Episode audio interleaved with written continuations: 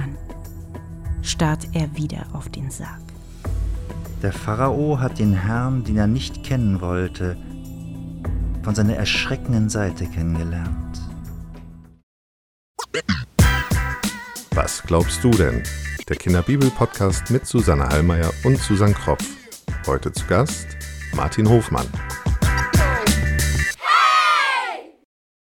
Herzlich willkommen zu einer neuen Folge unseres Kinderbibel-Podcasts Was glaubst du denn? Mein Name ist Susanne Hallmeier und ich habe heute wieder einen Gast bei uns im Tonstudio. Martin Hofmann, Pastor in der Christuskirche Hamburg-Othmarschen. Willkommen zurück, lieber Martin. Hallo, liebe Susanne. Fühlt sich so an, als wäre es gerade gestern gewesen. Ach, tatsächlich. Wie kommt es nur? Wir beide sind in der letzten Folge einige biblische Plagen durchgegangen. Und diesen Abschnitt aus dem zweiten Buch Mose wollen wir heute zu Ende bringen. Machen wir. Ich freue mich drauf. Heute kommt es in der Tat noch einmal ziemlich dicke in unserer Bibelgeschichte. Und wir steuern auf ein wichtiges jüdisches Fest zu. Es ist eines der wichtigsten Feste im Jahreskreis der jüdischen Feste. Aber wir wollen ja nicht gleich am Anfang zu viel verraten. Erstmal Bibel. Weil es so schön ist. Mhm. Wir finden, die Bibel ist ein total spannendes Buch. Es gibt viele großartige Geschichten, in denen es viel zu entdecken gibt. Es gibt Geschichten über Wunder, über Geheimnisse, über Gerechtigkeit, auch über Ungerechtigkeit, über Helden, die aber auch manchmal einsam und verzweifelt sind oder Fehler machen. Wir möchten euch diese Geschichten erzählen und euch mitnehmen auf eine Entdeckungsreise durch dieses Buch der Bücher. Hier im Podcast sprechen wir über die Geheimnisse der Bibel und vor allem darüber, was für Kinder in diesen Geschichten steckt. Wenn ihr Fragen habt zu den Geschichten der Bibel, die wir hier erzählen, oder überhaupt rund ums Thema Bibel oder zum Kinderbibel-Podcast, schreibt eine E-Mail. Die Kontaktdaten findet ihr auf der Homepage unter www.kinderbibel-podcast.de. Wir sind im zweiten Buch Mose, dem Buch Exodus unterwegs. Gemeinsam blicken wir auf die Geschichte des Volkes Israel. Ein Volk, das Gott eng begleiten möchte und so zahlreich werden soll wie Staubkörner im Sand und Sterne im Himmel. Wir bewegen uns hier immer noch in den Geschichten vom Alten bzw. Ersten Testament, die von vielen verschiedenen Menschen aufgeschrieben wurden und wir erzählen dir hier, was wir denken, was es mit den biblischen Geschichten auf sich hat. Aber es gibt viele verschiedene Antworten auf all die Fragen, die die Bibel uns stellt. Wir finden es toll, wenn du dir deine eigene Meinung bildest oder Fragen stellst.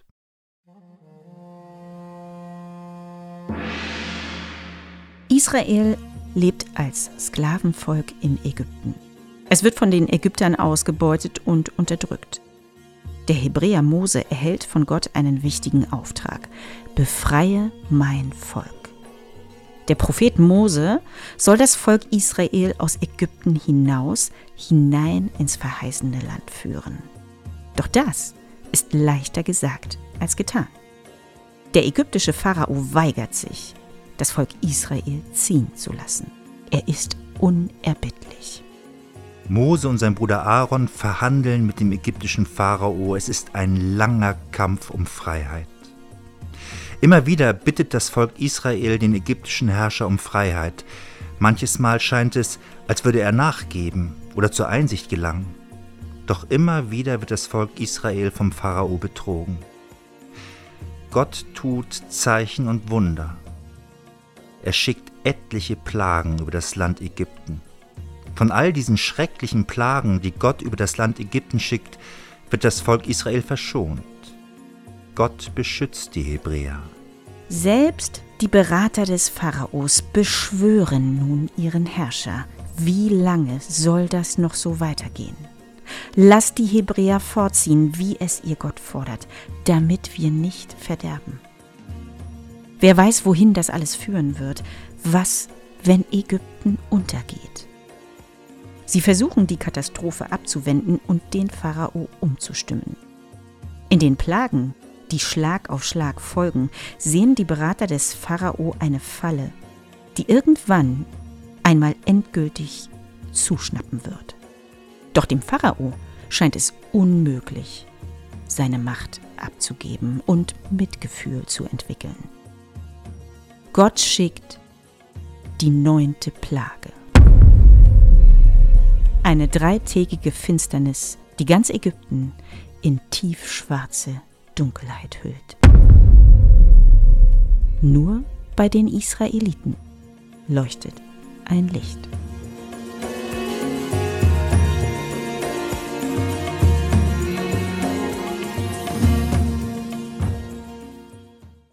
In Ägypten ist es drei Tage lang zappenduster. Wieder lenkt der Pharao ein. Okay, ihr könnt alle losgehen und eurem Gott dienen. Aber eure Schafe und Rinder, die müsst ihr hier lassen.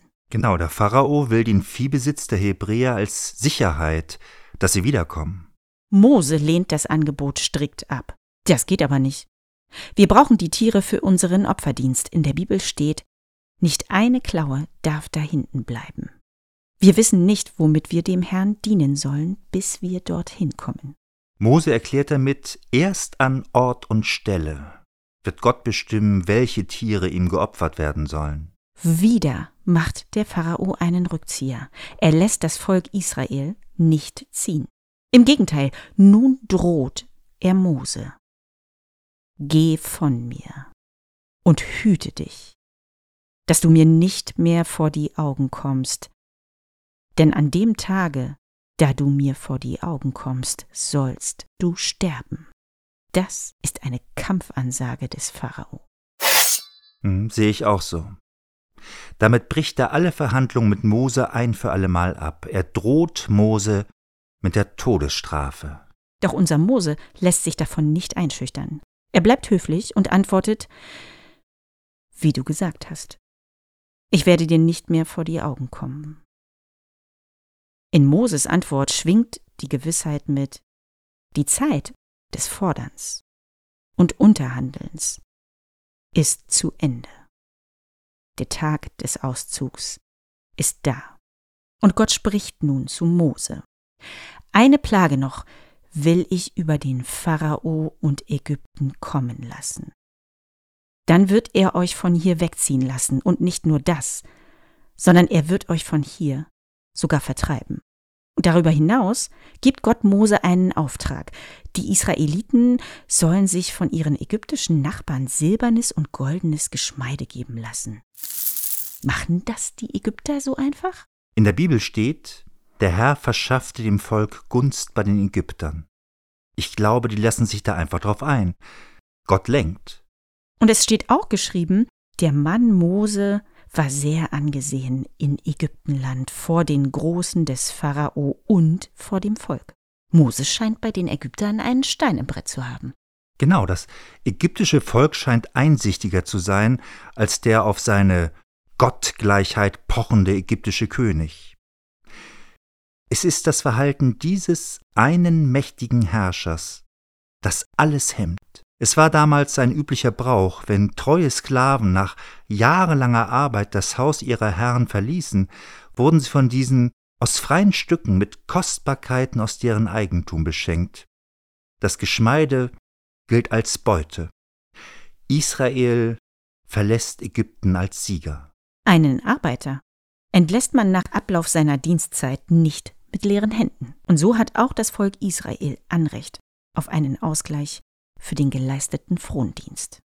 Nun folgt die Ankündigung der zehnten und letzten Plage von Mose gegenüber dem Pharao. Lasst uns mal in die Bibel reinhören, was Mose nun zum Pharao sagt.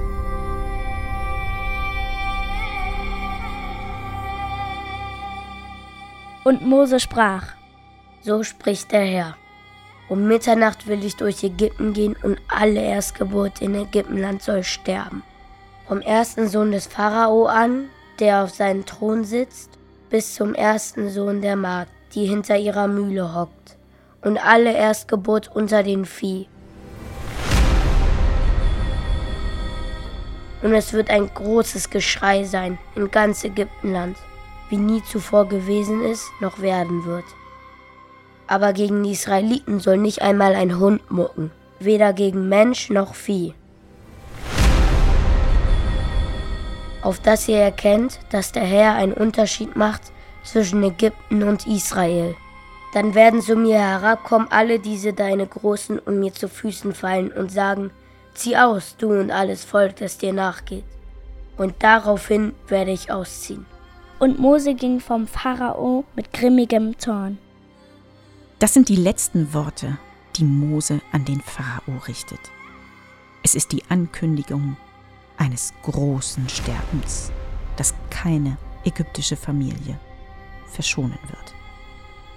Die Erstgeborenen werden sterben.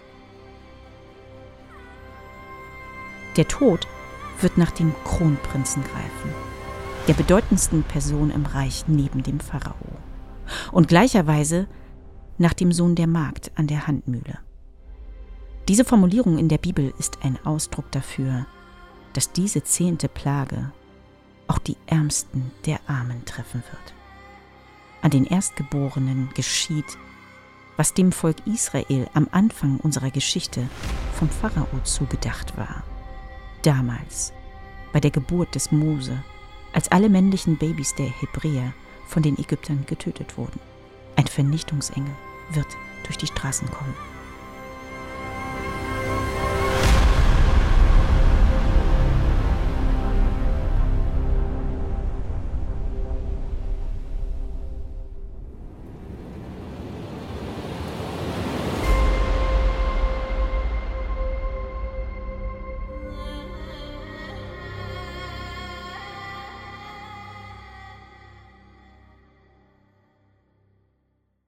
Die Erstgeburt, die in diesem Bibeltext erwähnt wird, gilt als Träger besonderer Lebenskraft. Das Kind oder Jungtier, das als erstes den Mutterschoß durchbricht, galt zu jenen Zeiten als besonders kräftig und wertvoll. Den Söhnen verlieh die Tatsache der Erstgeburt rechtlich eine Vorzugsstellung. Oh, weißt du noch, Martin? Esau verschacherte seine Erstgeburt für einen Teller Linsen an seinen Bruder Jakob. Darüber sprachen wir in Folge 12. Genau. Hört da doch gerne noch mal rein. Die Familien des Volkes Israel sollen verschont bleiben. Ein großes Geschrei wird nun auf Seiten der Ägypter sein.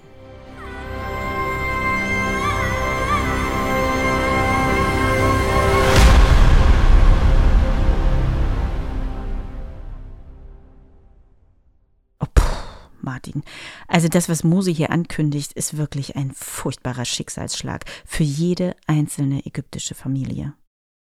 Muss es wirklich so weit kommen? Mhm. Ich gebe dir recht, das ist schlimm. Und doch, überleg doch mal, wie viele Gelegenheiten der Pharao hatte, sich auf einen Kompromiss einzulassen. All die Plagen, die schon da waren, waren ja auch kein Pappenstiel. Nein, das stimmt. Jede einzelne vorangegangene Plage war schon ein echtes Desaster. Du, und ich stell mal eine steile These auf.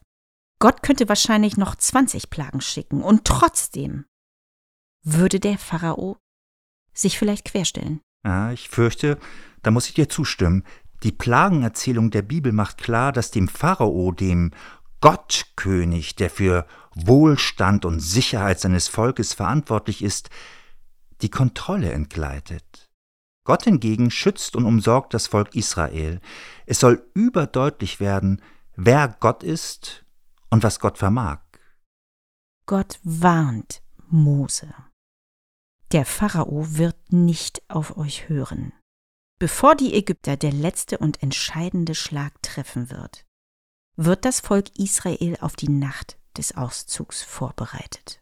Bis heute erinnern sich Jüdinnen und Juden jedes Jahr an diesen Auszug beim Passafest. Sag mal, was heißt denn eigentlich Passa? Der Name Passa, hebräisch Pessach, aramäisch Pascha, so auch die lateinisch-griechische Wiedergabe, über dessen ursprünglichen Sinn sich nichts Sicheres sagen lässt, wird in Israel als gnädiger, die Israeliten verschonender Vorübergang oder Verschonung des Herrn gedeutet. Verstehe. Also so nach dem Motto, der Todesengel möge vorübergehen. Genau. Das Passafest, Susanne, steht für einen Neuanfang. Für die Israeliten beginnt eine neue Epoche.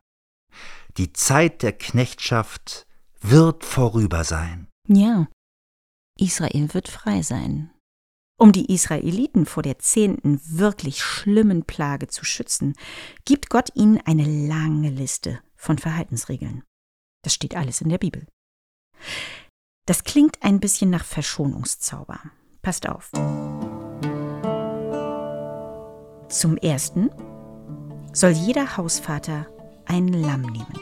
Ein männliches Tier, an dem kein Fehler ist. Das bedeutet so viel wie dieses Tier soll gesund sein. Es darf nicht älter als ein Jahr sein und gegen Abend soll dieses Lamm geschlachtet werden. Die Zeit des Passamals, das mit der Schlachtung beginnt, ist im Buch Exodus genau festgelegt. Alle Familien sollen gemeinsam handeln und gegen ihre Unterdrücker, die Ägypter, aufbegehren. Jeder soll beteiligt sein. Durch ihr gemeinsames Handeln werden die Familien der Israeliten, auch wenn sie an verschiedenen Orten wohnen und feiern, zu einer großen Gemeinschaft und sind miteinander verbunden. Das gemeinsame Essen vereint sie zu einer großen Gemeinde. Zum Zweiten sollen mit dem Blut der geschlachteten Lämmer die Pfosten der Haustüren und die obere Schwelle bestrichen werden. Was hat es damit auf sich, Martin? Damit werden die Wohnungen der Israeliten gekennzeichnet. Zu allen Zeiten dienen Zeichen oder Inschriften an den Türpfosten oder der Oberschwelle dazu, die Personen zu kennzeichnen, die in diesen gekennzeichneten Häusern wohnen. Das Blut an der Tür bedeutet nichts anderes als, die, die in diesem Haus wohnen, gehören zum Gott der Israeliten. Dahinter steckt der uralte Glaube, mein Kind wird behütet durch das Blut eines Opferschafes. Zum Dritten gibt es die Anweisung, das Fleisch der geschlachteten Tiere muss noch in derselben Nacht über dem Feuer gebraten verzehrt werden, zusammen mit bitteren Kräutern und ungesäuerten Broten. Das Braten ist die schnellste Art der Zubereitung. Na, das Volk Israel darf keine Zeit verlieren. Genau. Gleiches gilt für ungesäuerte Brote. Die sind schnell gemacht. Es braucht lange, bis ein Teig durchsäuert ist. Ungesäuerte Fladen, auch Matzen, sind Nomadenbrot oder auch Sklavenbrot. Hast du schon mal Matzenbrot gegessen? Ist das lecker? Kennst du bestimmt auch, Susanne. Knusprig, lecker. So ein bisschen wie Knecke, oder? Hm, so ähnlich. Bitterkräuter werden hier auch erwähnt. Sie sollen an das Bittere erinnern, was den Israeliten durch die Ägypter angetan wurde. Und all das, Susanne, stellen jüdische Familien noch bis heute zum Passafest auf den Tisch. Und noch einiges mehr.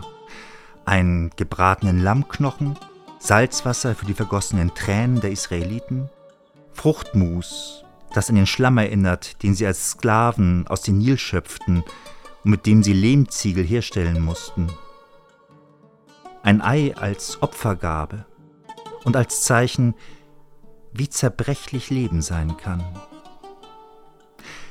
Die Familie kaut im wahrsten Sinne des Wortes auf der Geschichte Israels herum. Erinnerung mit allen Sinnen. Um nicht zu vergessen, unser Gott ist ein Gott der Freiheit und er hat uns, Israel, in besonderer Weise erwählt. Jetzt steht hier in der Bibel, so sollt ihr es aber essen. Um eure Lenden sollt ihr gegürtet sein und eure Schuhe an euren Füßen haben und den Stab in der Hand und sollt es in Eile essen. Es ist des Herrn Passa. Das klingt ein bisschen ungemütlich, ehrlich gesagt. Mhm. Es ist ein Fluchtmahl. Eine Mahlzeit vor einer großen Flucht. Es soll in Eile gegessen werden und die Teilnehmenden tragen Wanderkleidung. Der Stab ist das Zeichen für Aufbruch. Auf einen Stab kannst du dich stützen, Esel antreiben oder wilde Tiere vertreiben. Die Israeliten sollen für die bevorstehende lange Wanderung schon vor der Mahlzeit gekleidet sein. Ja, sie sitzten auf gepackten Koffern. Hm? Warum? Die Bibel erzählt davon, wie Gott diese Anweisung begründet.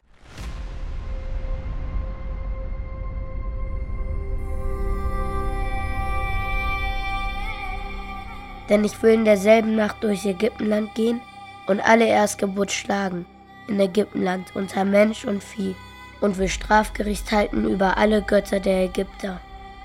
Ich bin der Herr. Dann aber soll das Blut euer Zeichen sein an den Häusern, in denen ihr seid.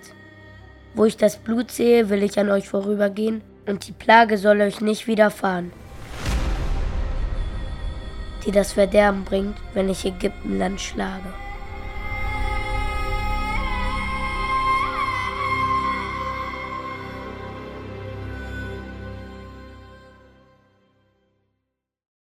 Gott bleibt zwar nichts verborgen, trotzdem achtet er auf die Türen.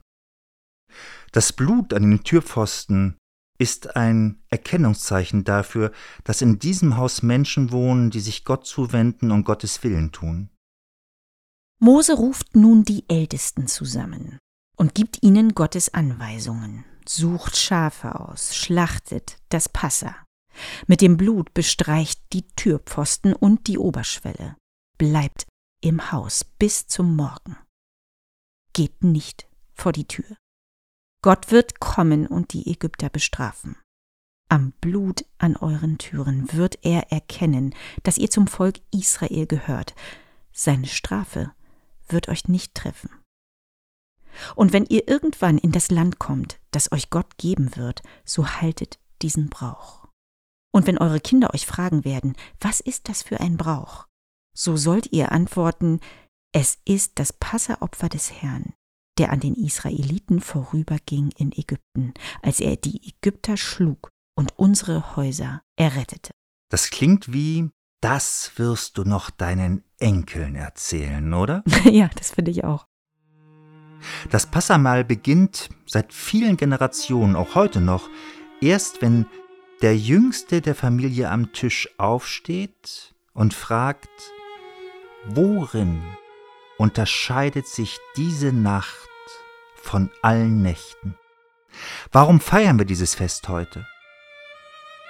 Glaube lebt von Erinnerungen, und zwar ganz besonders von Hoffnungsgeschichten. Das Volk Israel schreibt schon in seine Anfangsgeschichten immer wieder diese Verfolgung und seine Befreiung hinein. Wir können überall leben und kommen überall irgendwie durch. Unterdrückung und Verfolgung bestimmen das Leben vieler Völker und Minderheiten, auch heute noch. Durch die Flüchtlingsbewegungen ist das auch heute bei uns in Europa wieder deutlich spürbar geworden. Menschen sind inneren und äußeren Zwängen, lebensfeindlichen Bedingungen und Abhängigkeiten ausgesetzt. Genau. Die Bibel weiß darum. Das Buch Exodus beginnt mit der Schilderung einer solchen Situation, der Knechtschaft in Ägypten.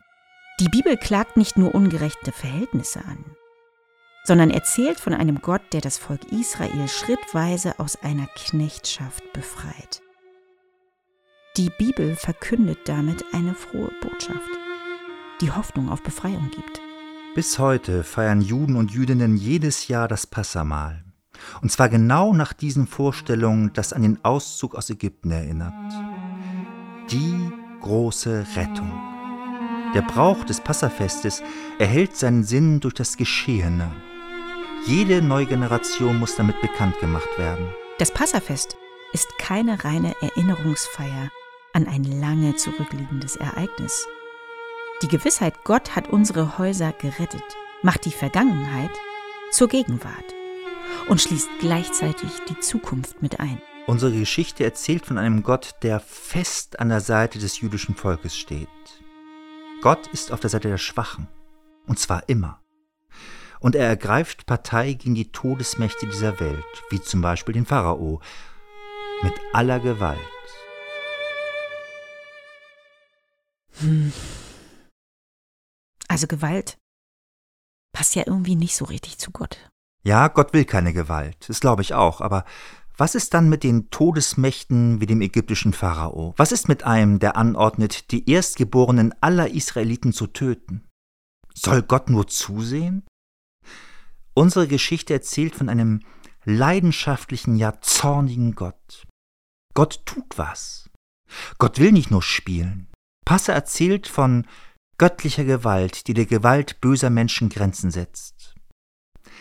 Ganz ehrlich, es gibt Geschichten in der Bibel, die ich nicht verstehe, oder genauer, die ich furchtbar finde. Ja, das geht mir auch so. Du denk mal an die Bibelgeschichte, in der Gott Abraham befiehlt, seinen kleinen Sohn Isaak zu opfern. Mhm. Ist eine schwierige Geschichte. Absolut. Der Todesengel, der in unserer heutigen Bibelgeschichte durch Ägypten schreitet und die Erstgeborenen der Ägypter tötet, gehört für mich auch in diese Kategorie. Ich selbst bin nicht versklavt. Ich bin auch ein Flüchtling, der sein Leben riskiert. Ich leide nicht unter Krieg. Viele Millionen Menschen aber müssen all diese Erfahrungen machen.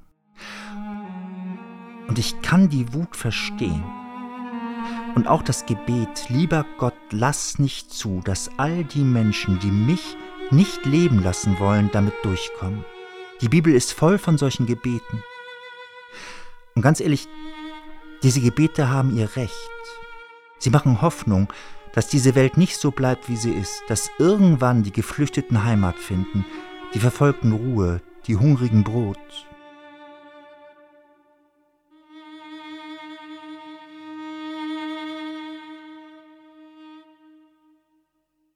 Das Alte Testament berichtet von Flucht, Fremdsein und Exil. Exil bedeutet so viel wie Du lebst fern von dort, wo du zu Hause bist. Momentan sind über 100 Millionen Menschen irgendwo auf der Welt auf der Flucht. Etwa die Hälfte davon sind Kinder und Jugendliche unter 18 Jahren. Geschichten von Menschen, die ihr Zuhause verlassen müssen, sind so alt wie die Menschheit selbst. Die Bibel erzählt uns davon. Flucht ist kein Abenteuer. Das Thema Flucht wird uns hier im Kinderbibel-Podcast von nun an öfter begleiten. Denn nach seinem Auszug wird das Volk Israel für eine sehr lange Zeit auf der Flucht sein.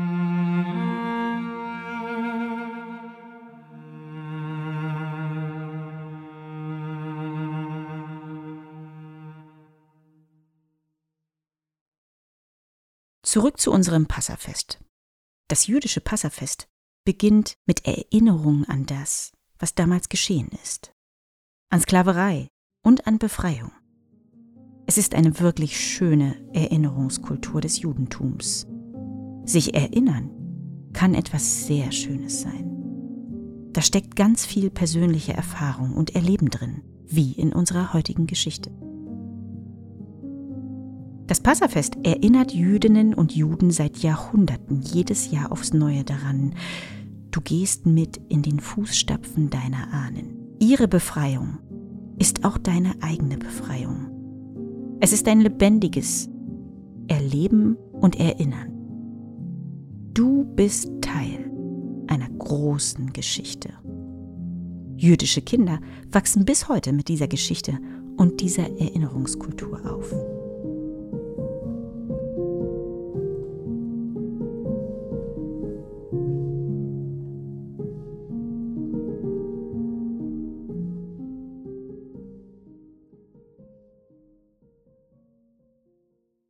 Zurück zu unserer Bibelgeschichte. Die Lämmer sind geschlachtet, die Türen der Hebräer sind markiert.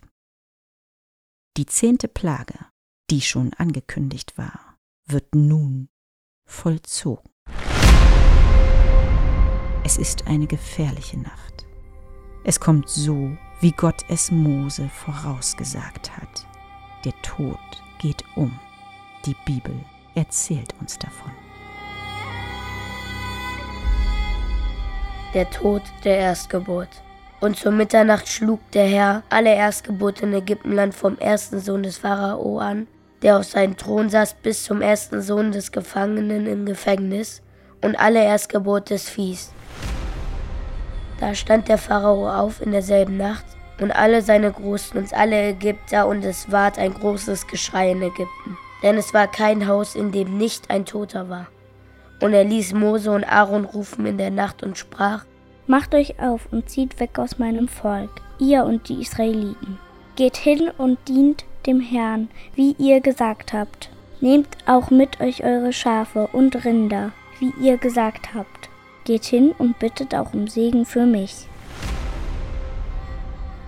Und die Ägypter drängten das Volk und trieben es eilends aus dem Lande, denn sie sprachen, wir sind alle des Todes.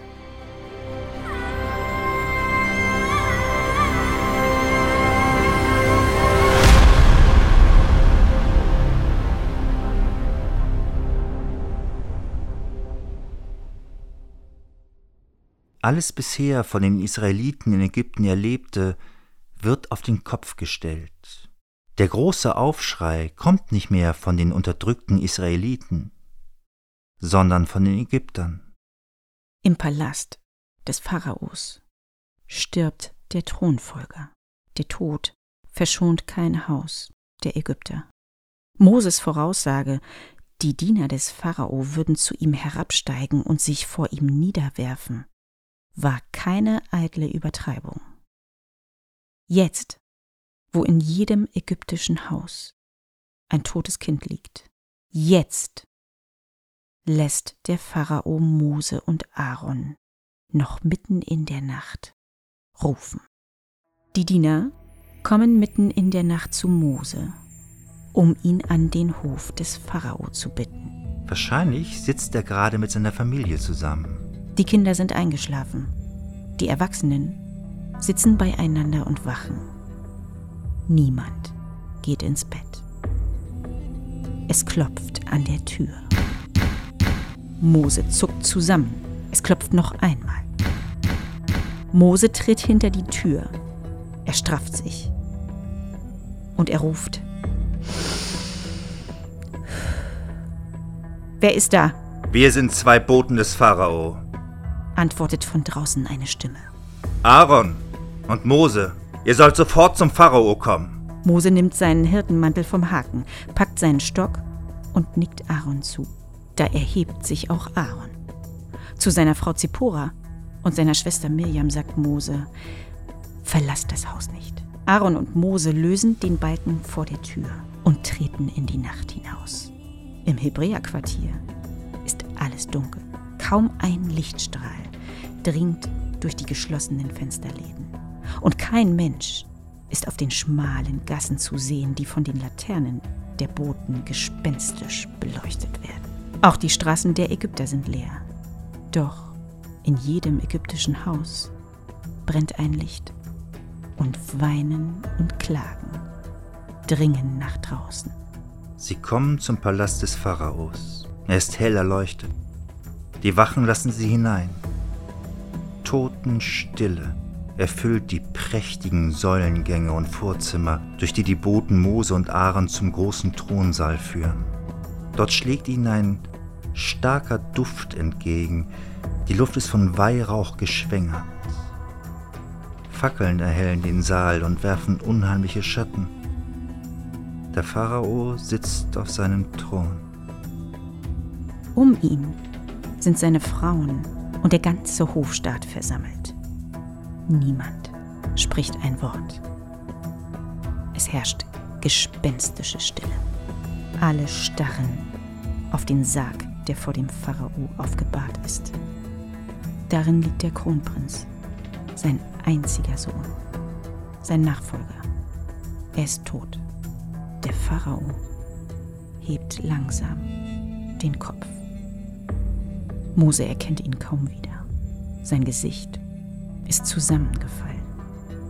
Er zeigt auf den Sarg und flüstert so leise, dass Mose und Aaron ihn kaum verstehen können. Zieht fort. Zieht fort mit eurem Volk in die Wüste, wie es euer Gott befohlen hat. Geht und betet ihn an betet auch für mich und mein Volk. Geht. Geht! So schnell ihr könnt. Er macht eine schwache Bewegung, als wollte er Mose und Aaron wegschieben. Dann starrt er wieder auf den Sarg. Der Pharao hat den Herrn, den er nicht kennen wollte, von seiner erschreckenden Seite kennengelernt. Er hat Mose und Aaron nicht rufen lassen, um ein weiteres Mal zu verhandeln. ohne jede Einschränkung gibt der Pharao das Volk frei. Vermutlich mit gebrochenem Herzen, da sein eigener Sohn in dieser Nacht gestorben ist. Aaron und Mose verlassen sofort den Palast. Draußen sind die Straßen auf einmal voller Menschen, die zum Hebräerviertel streben. Mose und Aaron eilen an ihnen vorbei. Was wollen die nur bei uns? fragen sie sich. Das werden sie bald erfahren. Die Ägypter klopfen an die Türen der israelitischen Familien und rufen und flehen, wie der Pharao flehte. Geht, geht, zieht fort, wie ihr es schon lange wolltet. Geht und betet in der Wüste zu eurem Gott. Nicht nur der Pharao, auch das ägyptische Volk drängt das Volk Israel zum Auszug. Sie befürchten alle umzukommen, wenn die Israeliten länger an ihrem Auszug gehindert werden. Männer, Frauen und Kinder strömen aus den Häusern. Endlich ist es soweit, rufen die Hebräer. Dem Herrn sei Dank. Wir können fortziehen. Hier ist noch ein Bündel zu verschnüren, da muss eine Bahre für eine Kranke anders gerichtet werden. Hier muss ein schwerer Korb auf einen Esel gehoben und dort ein Wasserschlauch gefüllt werden. Mose mahnt einen jeden zur Eile. Seine Frau Zipora und seine Schwester Mirjam haben den Esel fertig bepackt. Mose hat sich in seinen Hirtenmantel gehüllt. Gestützt auf seinen großen Hirtenstab geht er mit kräftigen Schritten dem langen Zug der Israeliten voran. Jetzt endlich öffnet sich der Weg in die Freiheit. Der Exodus, der Auszug aus Ägypten, beginnt. Es ist ein mythischer Auszug. Wir hören noch einmal in die Lutherbibel rein. Also zogen die Israeliten aus von Ramses nach Sukkot. 600.000 Mann zu Fuß, ohne die Frauen und Kinder. Und es zog auch mit ihnen viel fremdes Volk, dazu Schafe und Rinder, sehr viel Vieh. Und sie backten aus dem rohen Teig, den sie aus Ägypten mitbrachten, ungesäuerte Brote, denn er war nicht gesäuert, weil sie aus Ägypten weggetrieben wurden und sich nicht länger aufhalten konnten und keine Wegzehrung zubereitet hatten. Die Zeit aber, die die Israeliten in Ägypten gewohnt haben, ist 430 Jahre. Als diese um waren, an eben diesem Tage zog das ganze Heer des Herrn aus Ägyptenland. Eine Nacht des Wachens war dies für den Herrn, um sie aus Ägyptenland zu führen.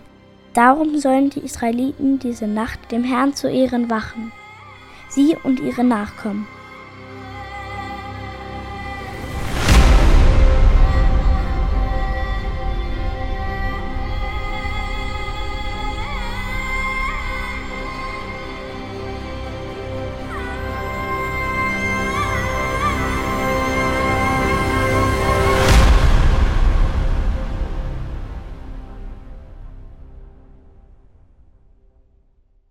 Noch in der gleichen Nacht bricht das Volk Israel auf.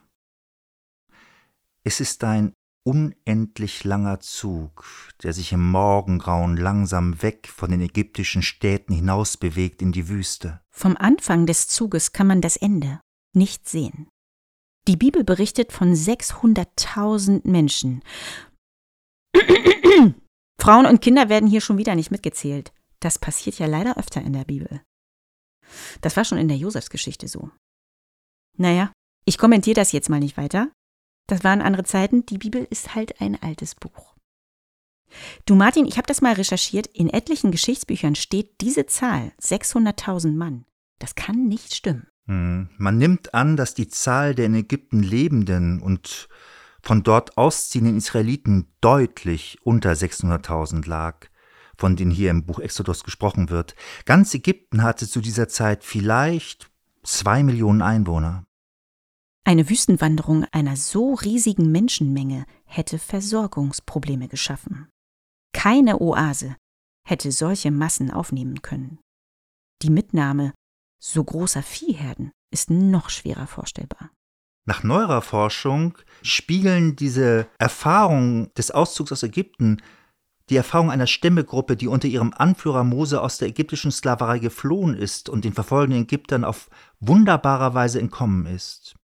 Diese Erfahrung der Befreiung muss auch für die Stämme, die an anderen Orten aus bedrückenden Verhältnissen ausgezogen und auf anderen Wegen nach Kanaan eingewandert sind, so eindrücklich gewesen sein, dass sie darin das Handeln Gottes erkannten, der Israel zu seinem Volk bestimmt hat.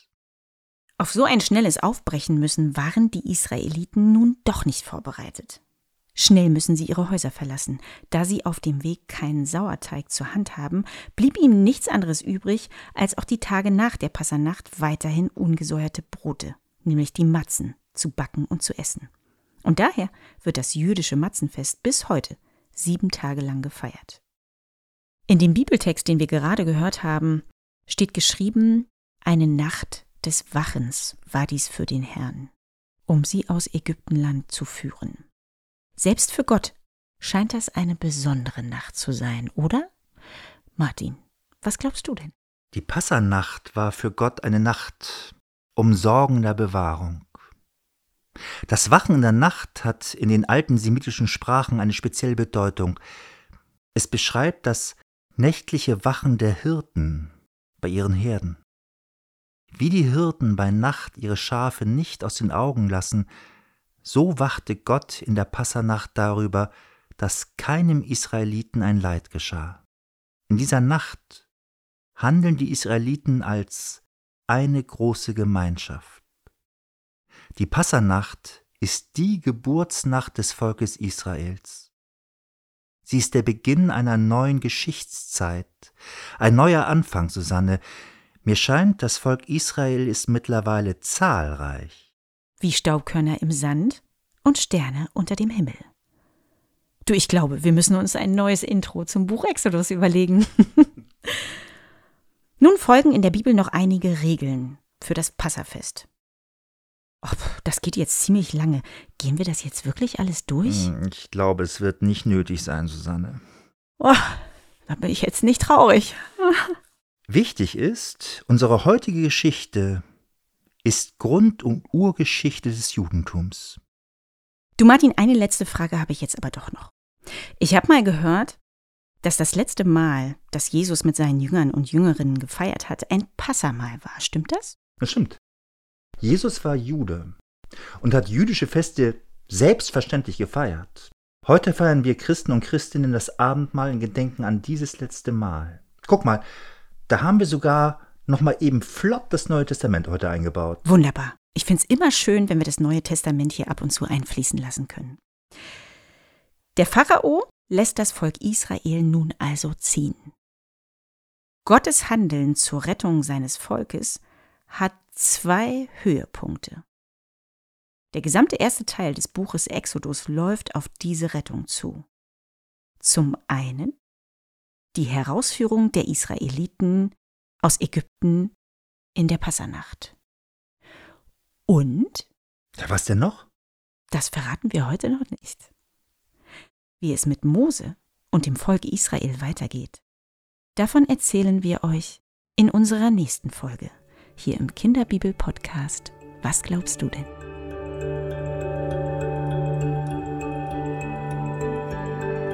Was glaubst du denn? Der Kinderbibel-Podcast mit Susanne Hallmeier und Susanne Kropf. Heute zu Gast Martin Hofmann. Bibelzitate gelesen von Ida Lindenberg und Matteo Hallmeier. Produziert von Jennifer Lindenberg.